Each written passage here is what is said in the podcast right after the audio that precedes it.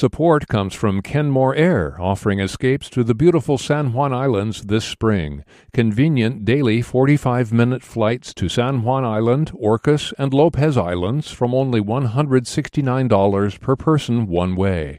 Bookings available now at kenmoreair.com. Welcome to Friday. Welcome to KUOW's Week in Review.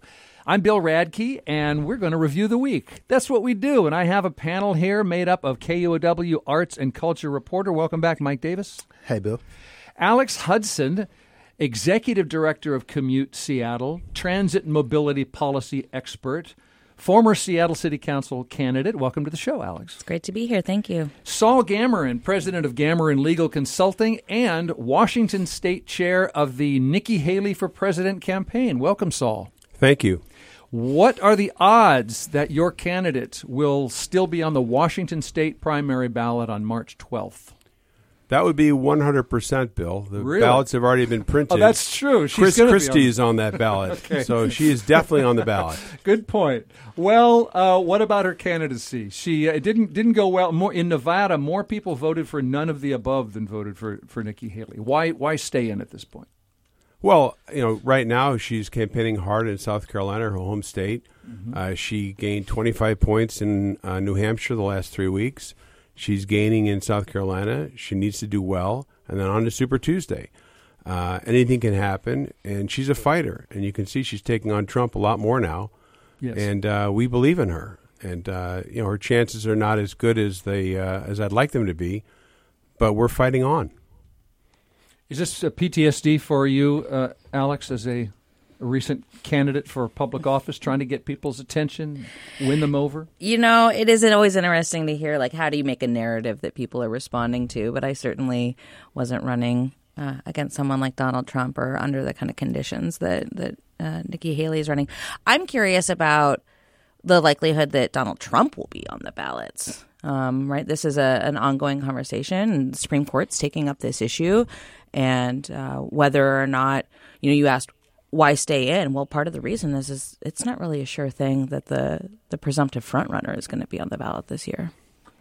Although the Supreme Court seemed even more skeptical than I expected. I mean, I'm not hearing people think that the Supreme Court is going to let Colorado or any other state keep him off the ballot for insurrection. I think they're going to rule 8-1 or possibly even 9-0 in his favor in this case.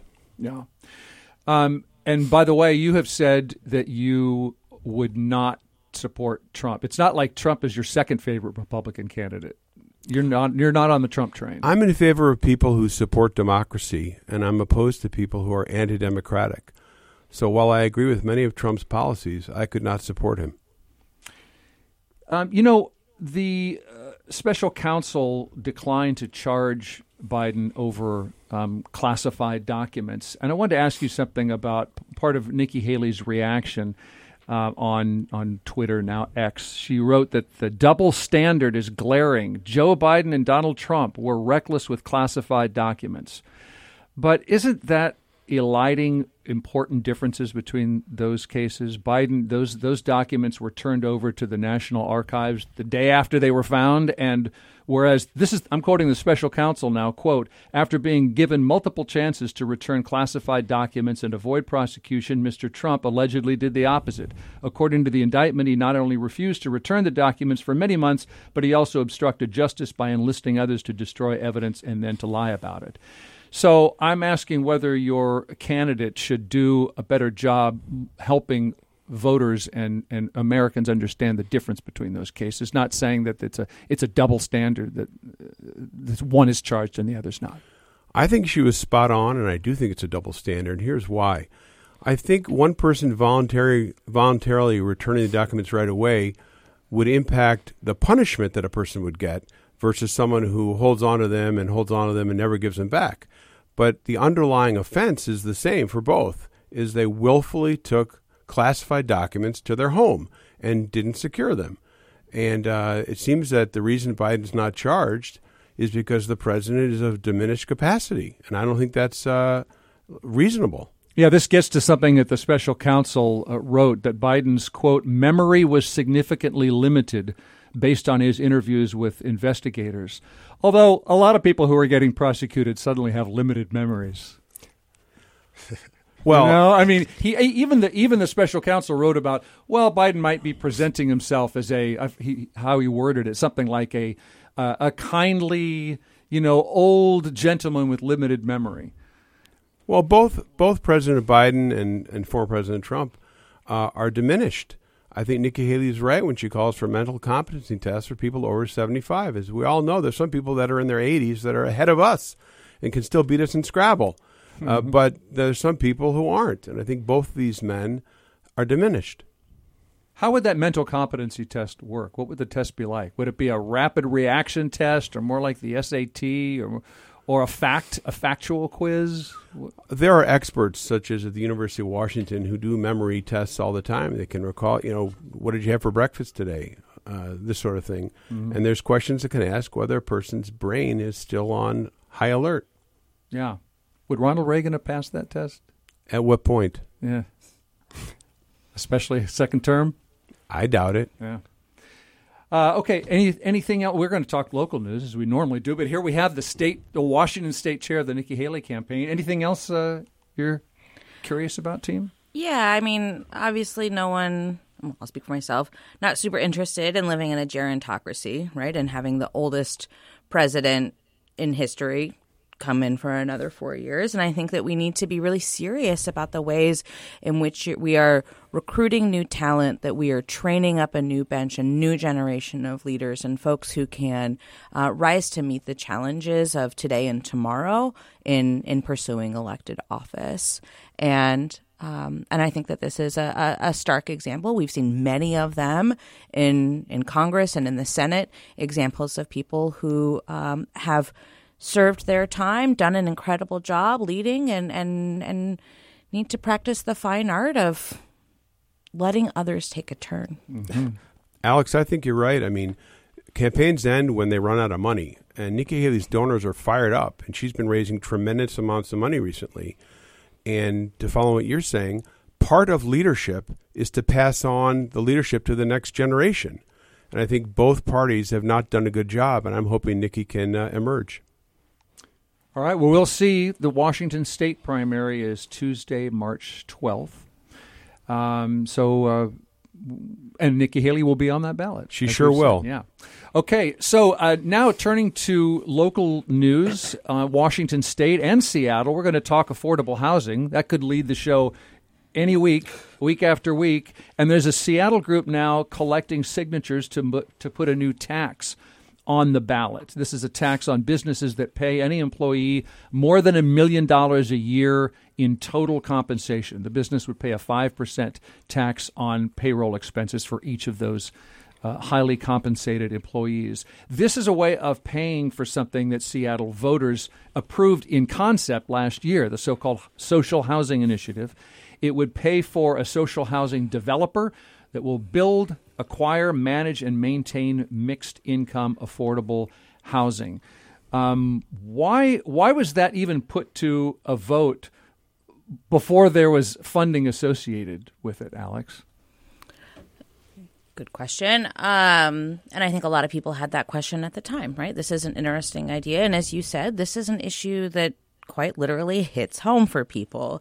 The escalating cost of housing affects all of us. And as the city is at this point now, and it's certainly in where I live, majority renter. Where's that? I live in First Hill.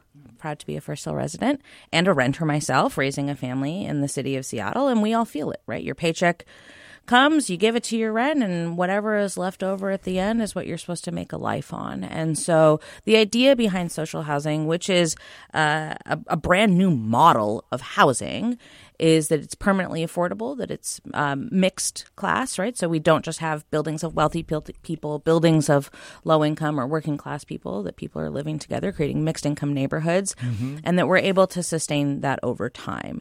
And so, can I highlight that, yeah. to underline that? This is for tenants making between 0 and 120% mm-hmm. of the area median income, and the rent would be priced at 30% mm-hmm. of their income. Mm-hmm. Yeah, so it's a mix. And there are amazing examples of this being highly successful. The city of Vienna, of course, is the most prominent example, and they have created stabilized housing that is affordable to people, and people's lives are able to flourish as a result.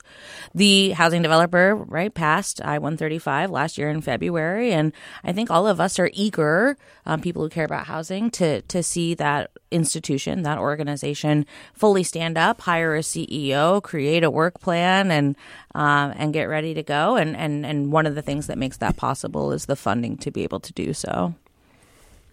I know this tax is opposed by the Seattle Chamber of Commerce. Any other reaction to it or questions about it? Sure. It's a really bad idea. Why would you want to drive businesses out of Seattle? That's your tax base. All this will do is penalize the best and the brightest and most highly productive and exceptional business people, and those people will leave Seattle and reduce the tax base. Well, your question was, why would you do that? And Alex just laid out the why. Isn't this more a question of trade-offs than, well, we obviously must do it because it helps somebody, or we obviously must not do it because it costs somebody? I think you're right. I think it's a trade-off, and I don't think it's a good trade-off. You want a low-cost way to bring down the cost of housing? I got one for you right now. Right? There's three proven ways that we address housing affordability. It's not an intellectual exercise. There's plenty of research here. One, subsidy. You invest in the housing that is difficult for the market to produce. We do that through our housing levy that Seattle voters were very generous in passing last year. Two, supply. The ability to build more houses in more places faster, easier, and cheaper. And the city council and the mayor are going to have the opportunity to do exactly that at essentially no cost to the taxpayer in the comprehensive plan this year. And that would be the ability to create more housing again without having to raise taxes, without having to ask people to pay up. And then, of course, stabilization, right? The protections that make it so that people have sustainability and predictability in their housing over a long time. So I am with you in the Seattle Times today was talking about, we have the fifth highest property taxes of anywhere in the whole country. And there are ways that we can make it so that we bring down the house of the cost of housing for people, and the number one way that we can do that is to make it faster, easier, and cheaper to build more housing in more places. And the city council and the mayor has the opportunity to do just that this year. What's your better alternative, Saul? We know how hard it is for some people to live in the city. So the two questions: how important do you think it is to have, you know, people providing childcare or whatever it is, right, to be able to live where they work and have that mix in the city? Is that a big deal? And if it is, then what's the alternative? Well, I think Alex's recommendation makes sense to me. Build more housing. I don't think it makes sense. The other two ideas, I think, will be counterproductive. But building more housing, I think, is a good solution. It's just easier. It's easier said than done. I mean, I've lived in Seattle all my life, and it just feels like we want to have this town feel as we're becoming a bigger city. And like when you look at how our city is zoned and how many neighborhoods are just want to only be single family, but that's not only is it not affordable, it's not accessible, right? So it's like, if we're not going to have apartment buildings in our neighborhoods, if we're always going to fight against having multifamily units, I mean, something is going to have to give. And as Alex mentioned, like I think it was 2021 that Seattle Times ran the article, like first time in 100 years, we have more renters in Seattle than homeowners, right? So like, it's just at some point, something is going to have to give, and y'all Seattleites are going to have to figure it out.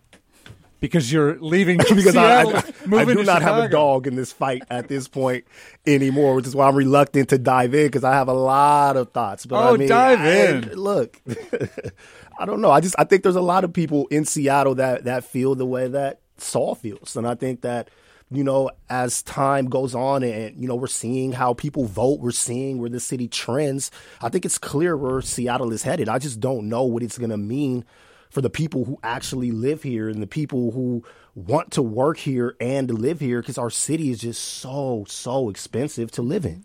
Mm-hmm. Any response? I think he makes sense. I mean, I think he said nothing that I don't agree with. It's just that we can point to housing supply, but if it doesn't actually happen, then the same people are going to pay over and over. But why would it not happen? People want to live in the city of Seattle. It's a beautiful place to live. We have a thriving and diverse economy. And as we'll talk about later, this is one of the few places where we can count on some level of climate stability in an ever, increasingly disastrous world.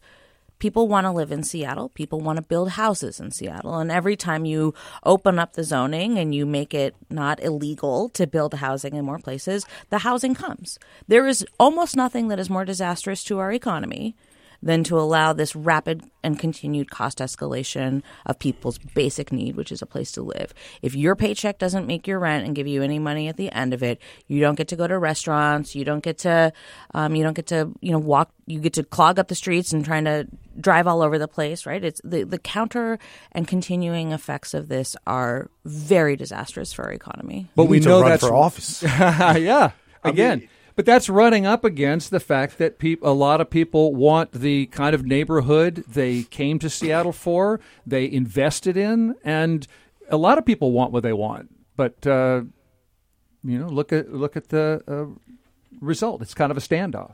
I think it is a standoff. I think it has been for a long time, because I don't disagree with what you're saying, but I think that you could have sat there and said that 5 years ago, right? So it's just like, what's going to stop us from not having to say that 5 years from now? And when we look at the demographics of our city and the people who can actually afford to live in our city, how are we to believe that we're going to have voters who can live here that are going to feel any different?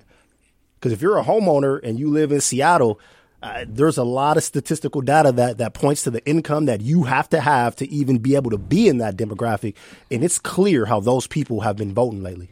That's right. Well, here's another way to make housing affordable would be to not let the rents rise too fast. There's a bill in our state legislature to limit rent increases. It didn't pass the Senate. It's not dead. It's alive in the House. It could still get through. It started out as limit rent hikes to 5% a year. They negotiated that up to 15% a year rent increase. But opponents said even if you limit owners to a 15% increase, that might not work for them. They might not rent out properties at all. And then we have even fewer homes available. First of all, Alex, the legislature banned rent control 40 years ago. Why would this be illegal?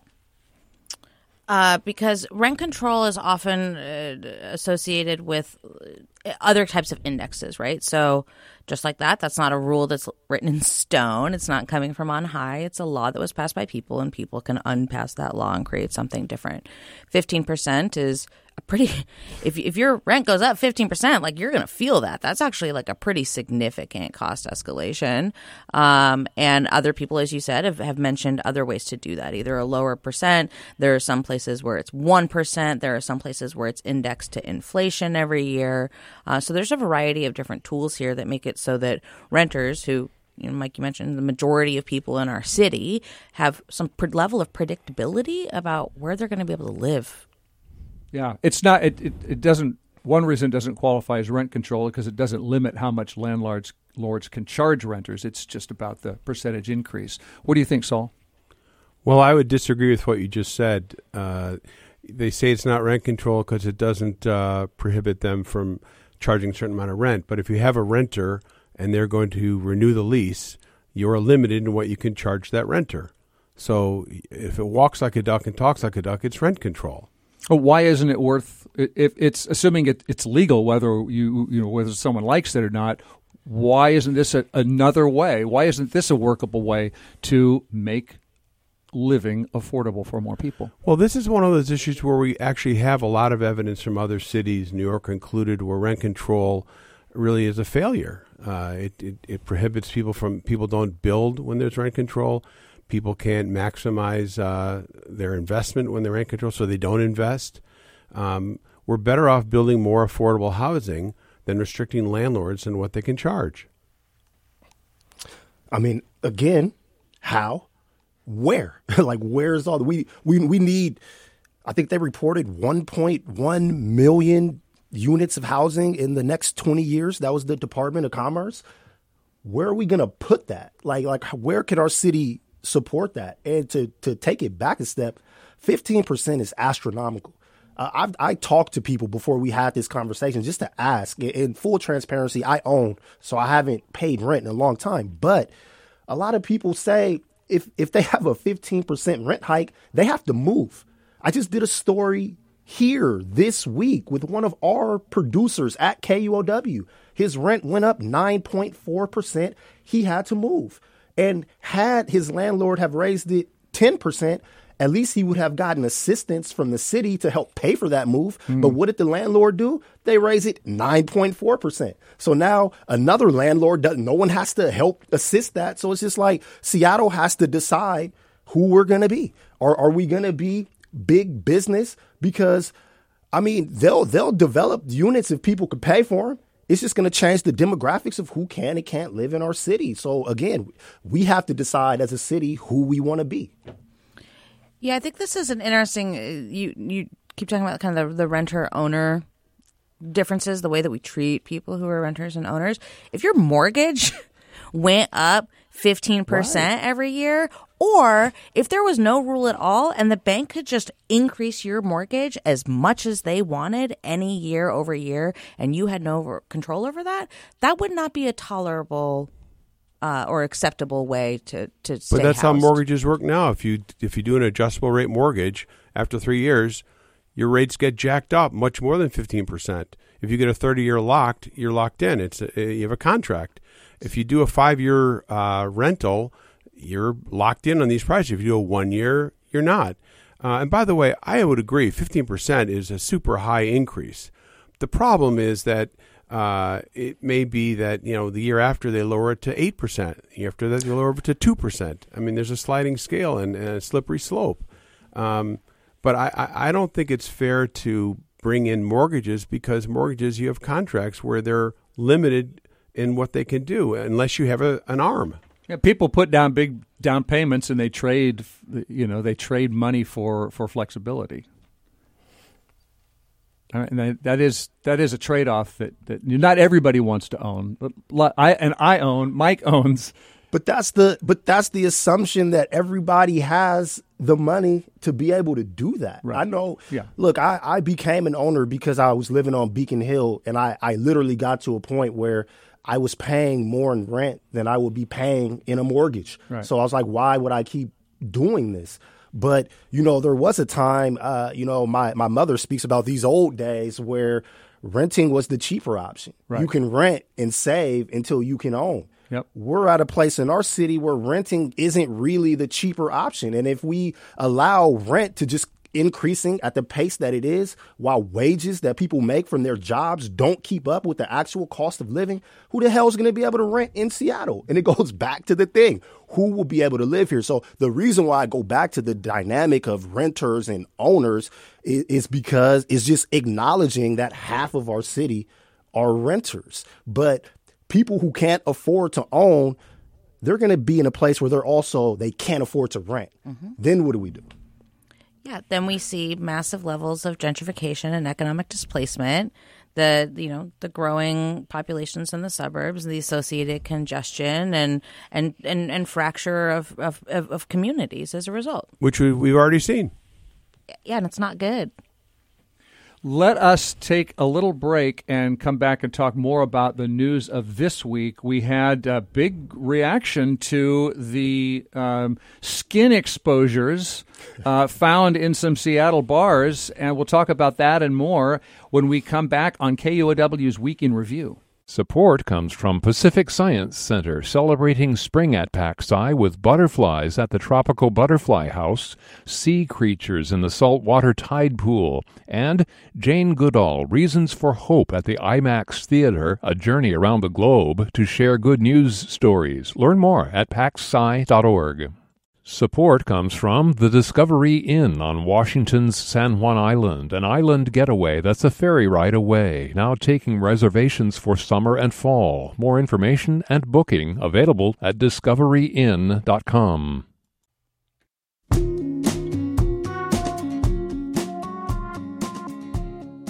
You're listening to KUOW's Week in Review. I'm Bill Radke, and I'm not alone. We've got Alex Hudson here, Executive Director of Commute Seattle. We have Saul Gamron here, Chair of the Nikki Haley for President's campaign in Washington State. We have KUOW's Mike Davis here, and we are reviewing the news of this week gone by, including last week we told you about some Seattle gay bars protesting that they'd been harassed by an enforcement team of Seattle police and the State Liquor and Cannabis Board. This goes back to the fact that in Washington, unlike any other state in the USA, you can't serve alcohol at strip clubs.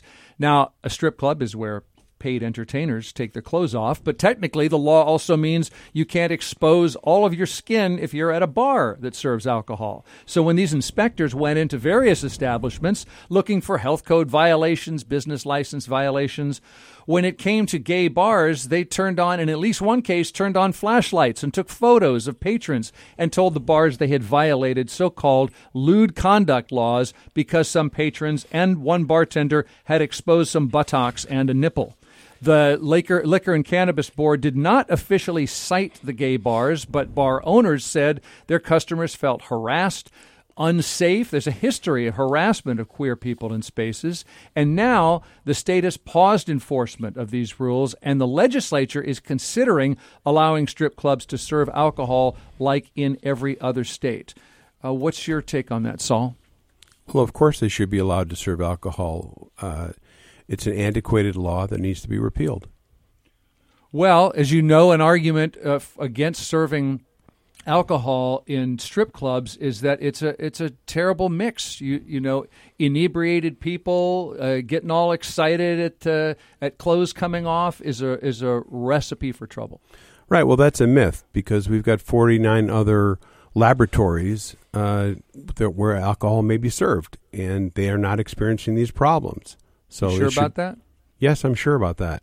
Okay. So, and there's no evidence that that's a problem. Mm-hmm. So it's just, and why are we persecuting these gay bars? It's ridiculous. Any other reaction? Freedom.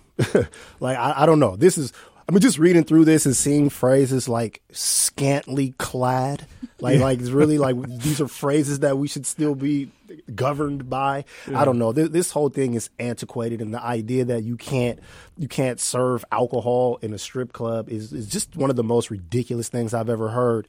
And social media was on fire with this, and I would say rightfully so. I mean, going into those bars where adults were doing adult things. There's so many bigger issues that we should be focused on than something like this.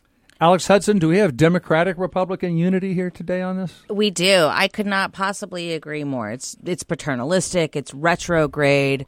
Let adults do what adults want to do.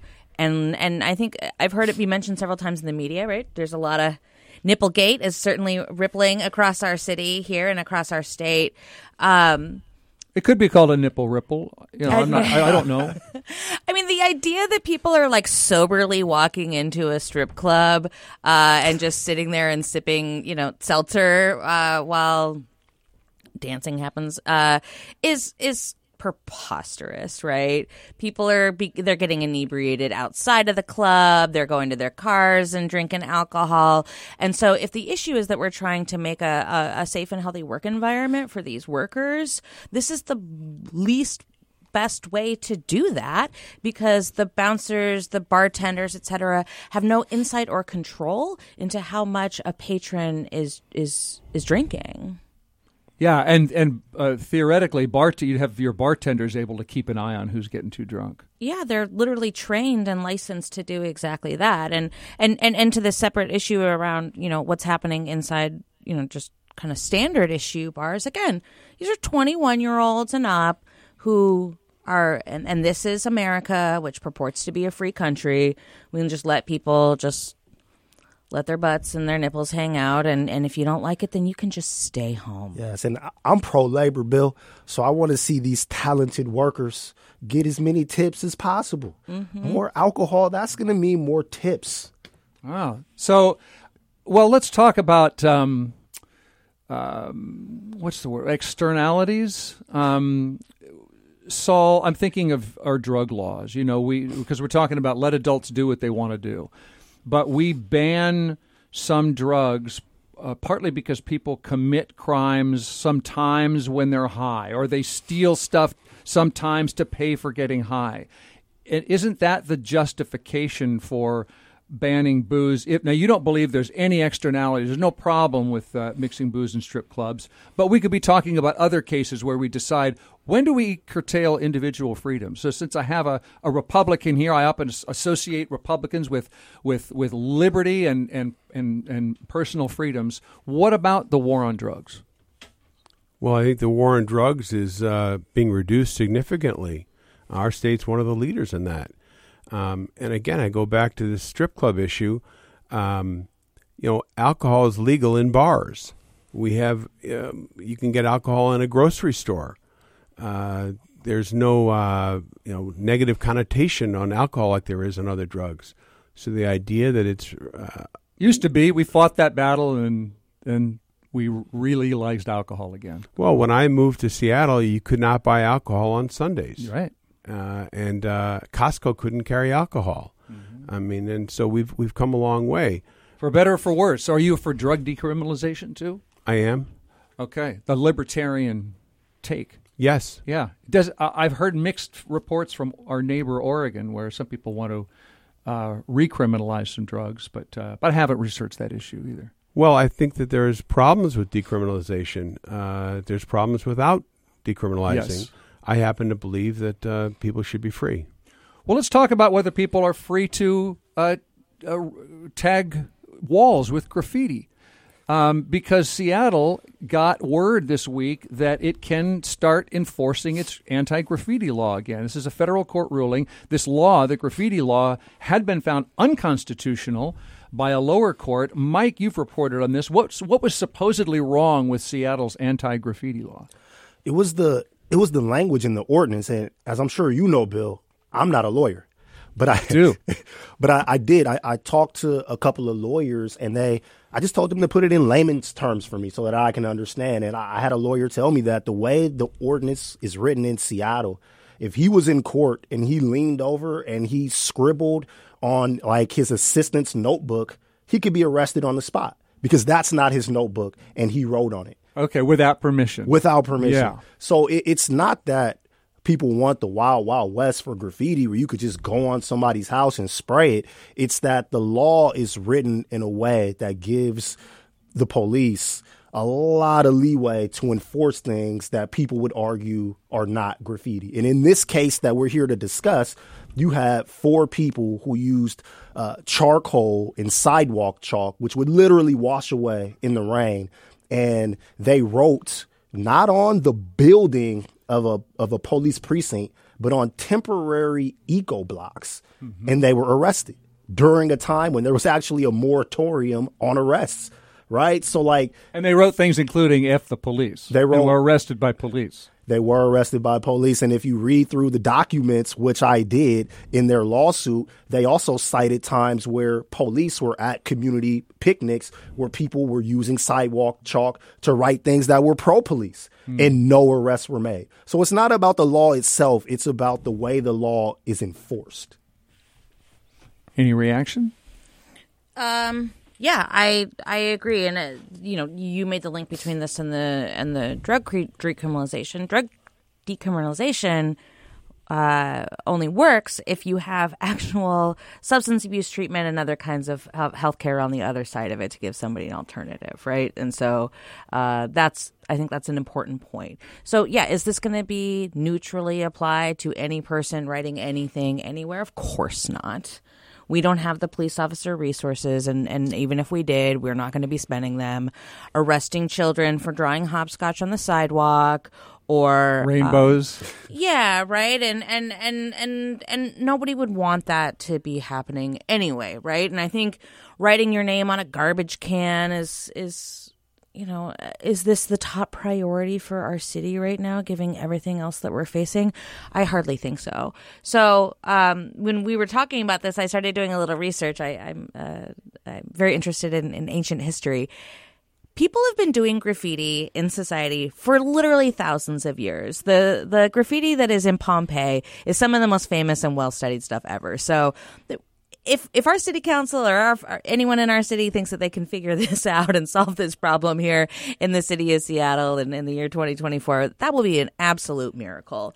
So, you know, how do we prevent it? I think we give people other alternatives. We have, you know, proven solutions that show that where there's art and mural walls, you reduce graffiti. If you put, you know, art classes, other places for young people who are out there kind of expressing themselves in this way, alternatives and healthier outlets to do that, we're going to see a whole lot less of just kind of tagging. Saul, how's your libertarian soul doing? My libertarian soul respects property rights. So I'm in favor of these anti-graffiti laws and also these issues that, you know, Mike raised, which is a good one, but, you know, that's in the 2 to 3%. We're talking 95% of this is going to stop people riding on the freeways and riding on the community transit and the big problems and riding on the side of buildings and riding on people's or precincts or whatever. And so I think we need to respect property rights, and there's nothing non-libertarian about that. I'm glad you brought up community transit. Alex, as someone who loves community transit professionally and to your soul, I bet, how about someone tagging a Sound Transit bus or rail car? How do we want to allow it? I don't love to see it, right? Like, I heard a lot from people, and I agree. Tagging, this kind of thing, it gives people the sense of like a lot of disorder. I don't love to see it. I want my train to be beautiful and clean and everything to be nice and lovely when I'm in there. And if I thought that laws were what stopped people from doing this kind of stuff, like we would live in a very different society. That is not how people actually make their decisions for whether we want them to or not. I love graffiti. I love art. I'm the art guy here, and you love all graffiti. You don't see disorder. You look at graffiti and you're happy. I see order within the chaos. I think there's a place for everything, right? So like, would I want someone to come to my home and just spray it down? No, of course not. But I don't really think that that's what we're talking about when we're talking about this specific case. We're talking about abuse of power. We're talking about SPD targeting people who are specifically writing anti-police messages. And to like speak to Alex's point, the city actually has taken steps. I've also like reported on initiatives introduced by Mayor Harrell, where, you know, he's moving money into the Office of Arts and Culture to make sure that people can make murals, which is literally the same thing. And there are identifying businesses who want murals. And is it the same thing, right? Though? You don't see a distinction between a mural and any other tagging that you see on the freeway overpass sign? I think the difference between a muralist and a graffiti artist is that one is commissioned by the city, but I would also tell you from experience that a lot of times those are literally the same exact people. Mm-hmm. Some people they cross over and get paid for it. Now, when we're talking about riding on top of the freeway, that's dangerous. People die. We literally had a 14-year-old kid who died here recently doing graffiti. So there is a safe way to do it, but I don't think that the broken window theory of if you see graffiti then there's crime, I don't believe in that. Okay, no. But so you, Alex, you see graffiti on your beloved Sound Transit car and you don't like to see it. Mike, you don't want to see your home sprayed down, but should it be illegal in those cases? Do you want prosecution of people who do the graffiti that you don't like? Well, what's the alternative? So somebody can walk up to Mike's home and spray it down and do whatever they want without recourse. Someone could deface a bus, put all kinds of crazy stuff on it without recourse. Of course you have to be able to prosecute these people. I think we ought to be able to, you know, we're all reasonable people. We ought to be able to figure out a line.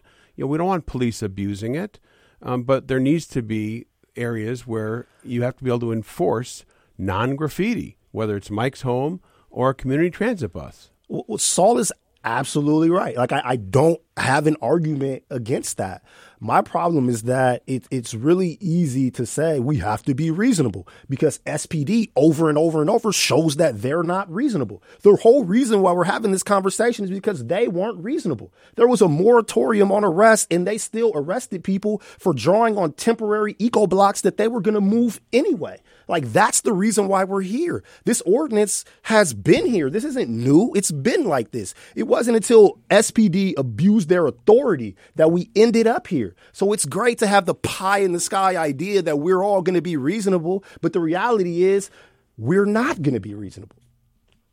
To echo that, this judge said that plaintiffs had not demonstrated the law would be disproportionately used for unconstitutional purposes. Quote, the mere fact that the city and its officers have discretion to enforce the local ordinance in some circumstances and not others is not a sufficient basis for concluding that the local ordinance is wholly vague such that it can never be enforced. But Mike is saying, yet in reality, nobody thinks that the enforcement of that law had nothing to do with the F the police message versus Children's Rainbow, that it is some people enforced. Will disagree with me. Like, okay. I don't want to act like I speak for everybody. Fair enough. But that's my opinion based on the facts. Thank you for that.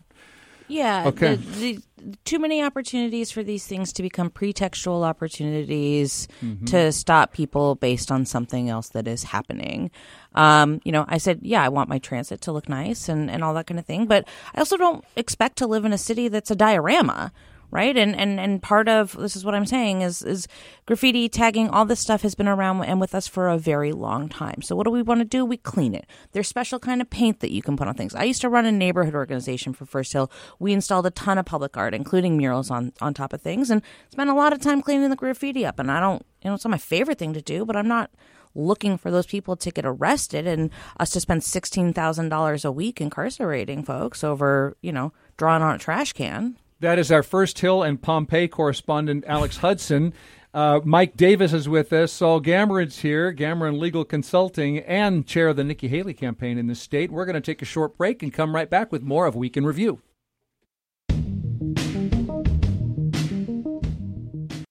We're chit-chatting here on KOW's Week in Review. I'm just going to reveal, if you don't mind, what we said off the microphone, which basically, you said it, several people said it well, but what did you just say about people having what we have in common and our politics? Well, I said that people are more than the sum of their politics. And I think Alex said that we have a lot more in common than we have not in common. Yeah.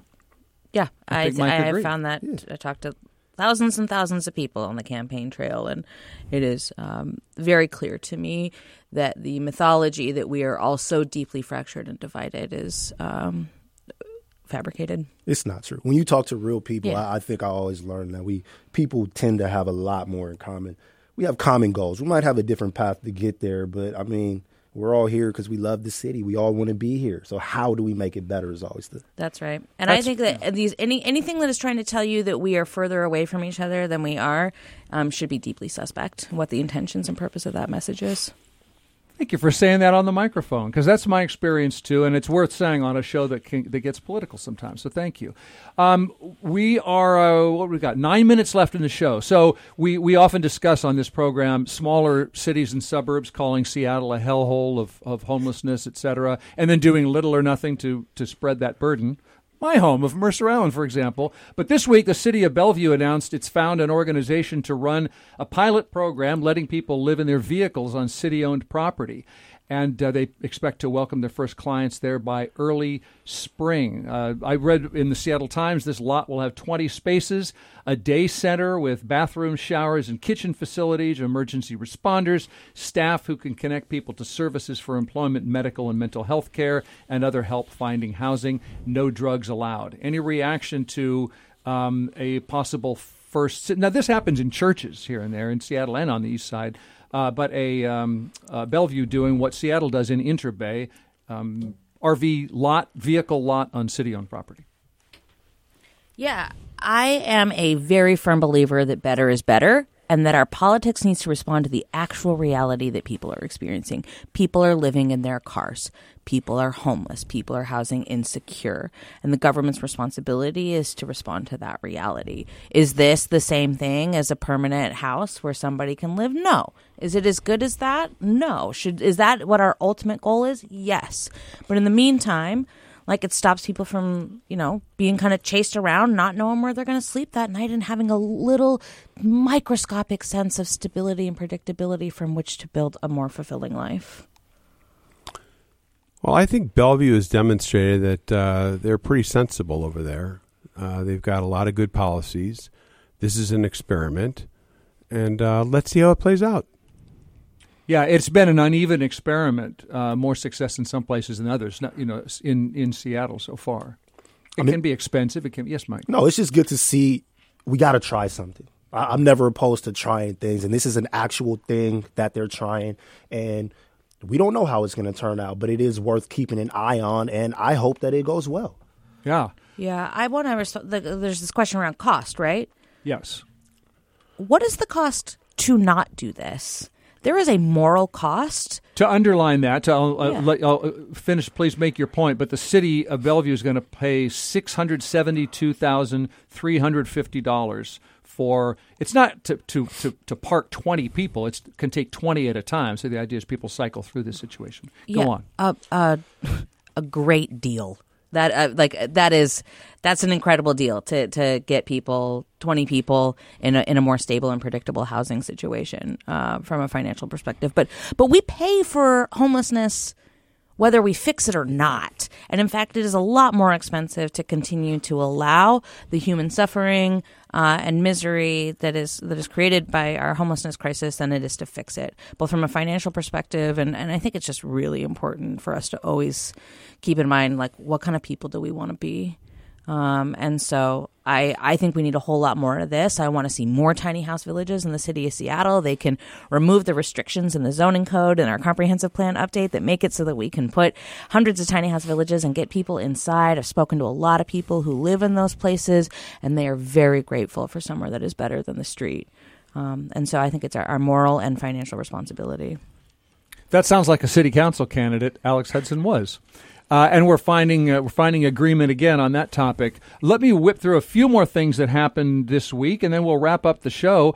I was surprised to hear Kathy McMorris Rogers, a powerful Congress member, House Republican, Spokane, say she's not going to seek re-election. She's been there 2 decades in Congress. She chairs the House Energy and Commerce Committee. Did you know that was coming, Saul? All you Republicans talk to each other? Yeah, we have secret codes, as you know, Bill. But no, this is it's a watershed moment, but it's more evidence that the House is just dysfunctional. She had no serious opponent. She had a large war chest. She was going to sail to re-election. Yep. She's a leader in the House and a very good congresswoman and respected by both sides of the aisle. But you can't get anything done right now. And you know, even though they're in the majority, it's not meaningful. It's not fulfilling. And so people like her, look, Derek Kilmer is dropping, is retiring as well. People are not finding it fulfilling to be in Congress right now. Well, I know you said you're not on the Trump train, and I know when you say she, respected on both sides. There have been people, I'm sure other issues. I haven't followed her Spokane politics, but there have been plenty of people not liking her going along with Donald Trump, and maybe that partisanship and that argument makes it more harrowing? I don't know. She might run for office again. She could run for Senate for all we know. Well, first of all, the Donald Trump stuff probably helped her more than hurt her. She was the only congresswoman in the state not to vote for Trump's impeachment. Yeah. So I don't think that was an issue at all. Okay. We got a report on the January's Boeing accident, and it wasn't the bolts on that plug door that made it blow off in midair, because there were no bolts. Probably an installation error at the Renton factory, Boeing's factory. The head of the FAA told Congress this week he supports a more hands-on approach by the regulator to ensure planes are safe to fly. A federal labor law judge ordered Starbucks to reinstate a high-profile labor organizer and barista who resigned in 2022. After her Buffalo store voted to unionize, she started working full-time for the union, said she only had time to work 1 Starbucks shift per week, but the company kept scheduling her 2 or 3 shifts. Starbucks denied that had anything to do with her union activity and said the company is exploring options for further legal review. I'm getting through these because we're almost done with the show. Whale watchers counted a record number of Biggs killer whales last year in the Salish Sea. These are orcas who don't normally live in the Salish. They're sometimes known as West Coast transients. Unlike these struggling southern resident orcas, they eat pretty much just Chinook salmon. Those are the southern resident orcas, but the Biggs eat harbor seals, sea lions, and porpoises, so your children should enjoy that bit of wildlife realism if they happen to see that. And finally, Brandi Clark finally won a Grammy. She won Best Americana Performance in a duet with her fellow rural-ish Western Washington lesbian country Americana star named Brandi. That would be Brandi Carlile, who produced the album. And Bernard, do we have a little bit of that Grammy winner? I don't like admitting this song makes me cry. Insecurity. Because I'm insecure about my insecurity. It's okay, be vulnerable. All we meet again, don't try to flirt with with me. You're not really my friend, but you take up half this bed, living rent-free in my head. All insecurity. Bit of the duet there. Brandi Carlile and Brandi Clark winning a Grammy. And we'll just cut out reference to my crying when I hear this song. I think we can just... Can we snip that out in the post-production? Bernard, thank you. Finally, let's turn to something to smile about. We got 2 minutes left, and I'll just start with one. We always end the show this way. I wouldn't normally share a story like this because it sounds like the work of the Alaska Airlines PR department, but it's nice to hear something about air travel that doesn't include children's shirts being ripped off their bodies at 16,000 feet, especially if you got to fly soon. So a Woodland Park Zoo employee was flying Alaska recently, few months ago, carrying 6 rare Chilean flamingo eggs in an incubator. The zoo worker said to the flight attendant, "My incubator stopped working. Can you help me keep these eggs warm?" The flight attendant knew that pulling the bolts out of the door plug would make the cabin colder, so instead she went back to the galley, found some rubber gloves, filled them with warm water. Zoo worker put the gloves around the eggs. Crew members refilled the gloves with new warm water. Other passengers lent coats and scarves.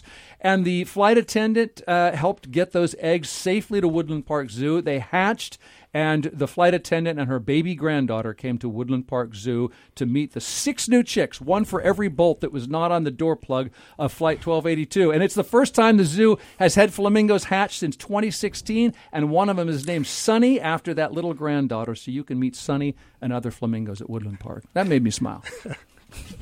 Anybody else smile about anything this week? Man, I'm smiling because I get to do this with you, Bill.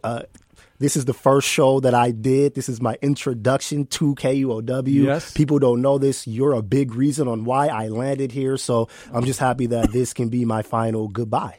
That would be a great legacy for me, Mike. I'm happy to be any small part in bringing you here. Anyone else? Well, I've been smiling all week because I've been looking forward to all the fantastic food I'm going to have watching the Super Bowl on Sunday. We're going to my son's house. He's a chef. He's going to make his famous chili, and I can't wait. Enjoy that. How about you, Alex? I'm happy about the return of normal light rail service and Sound Transit. I came back to light rail this morning. Me too. Feel guilty about going away for a few days, but... Welcome back. I loved it. And thank you. Welcome to you. We had Mike Davis here, KUOW's arts and culture reporter, and you know I'm going to miss you. Can we have lunch after the show? Of course. Okay, Mike, great job being our arts reporter here. Thank you for that. Thank you, Bill. Alex Hudson of Commute Seattle, transit mobility policy expert. Thanks for coming on the show. Thanks for having me. Great to have you. Saul Gamoran, Gamoran Legal Consulting, and also the state chair of the Nikki Haley for President campaign. It's been a pleasure. Thank you. Thank you for having me. Thank you for listening, and please join us again next week for Week in Review.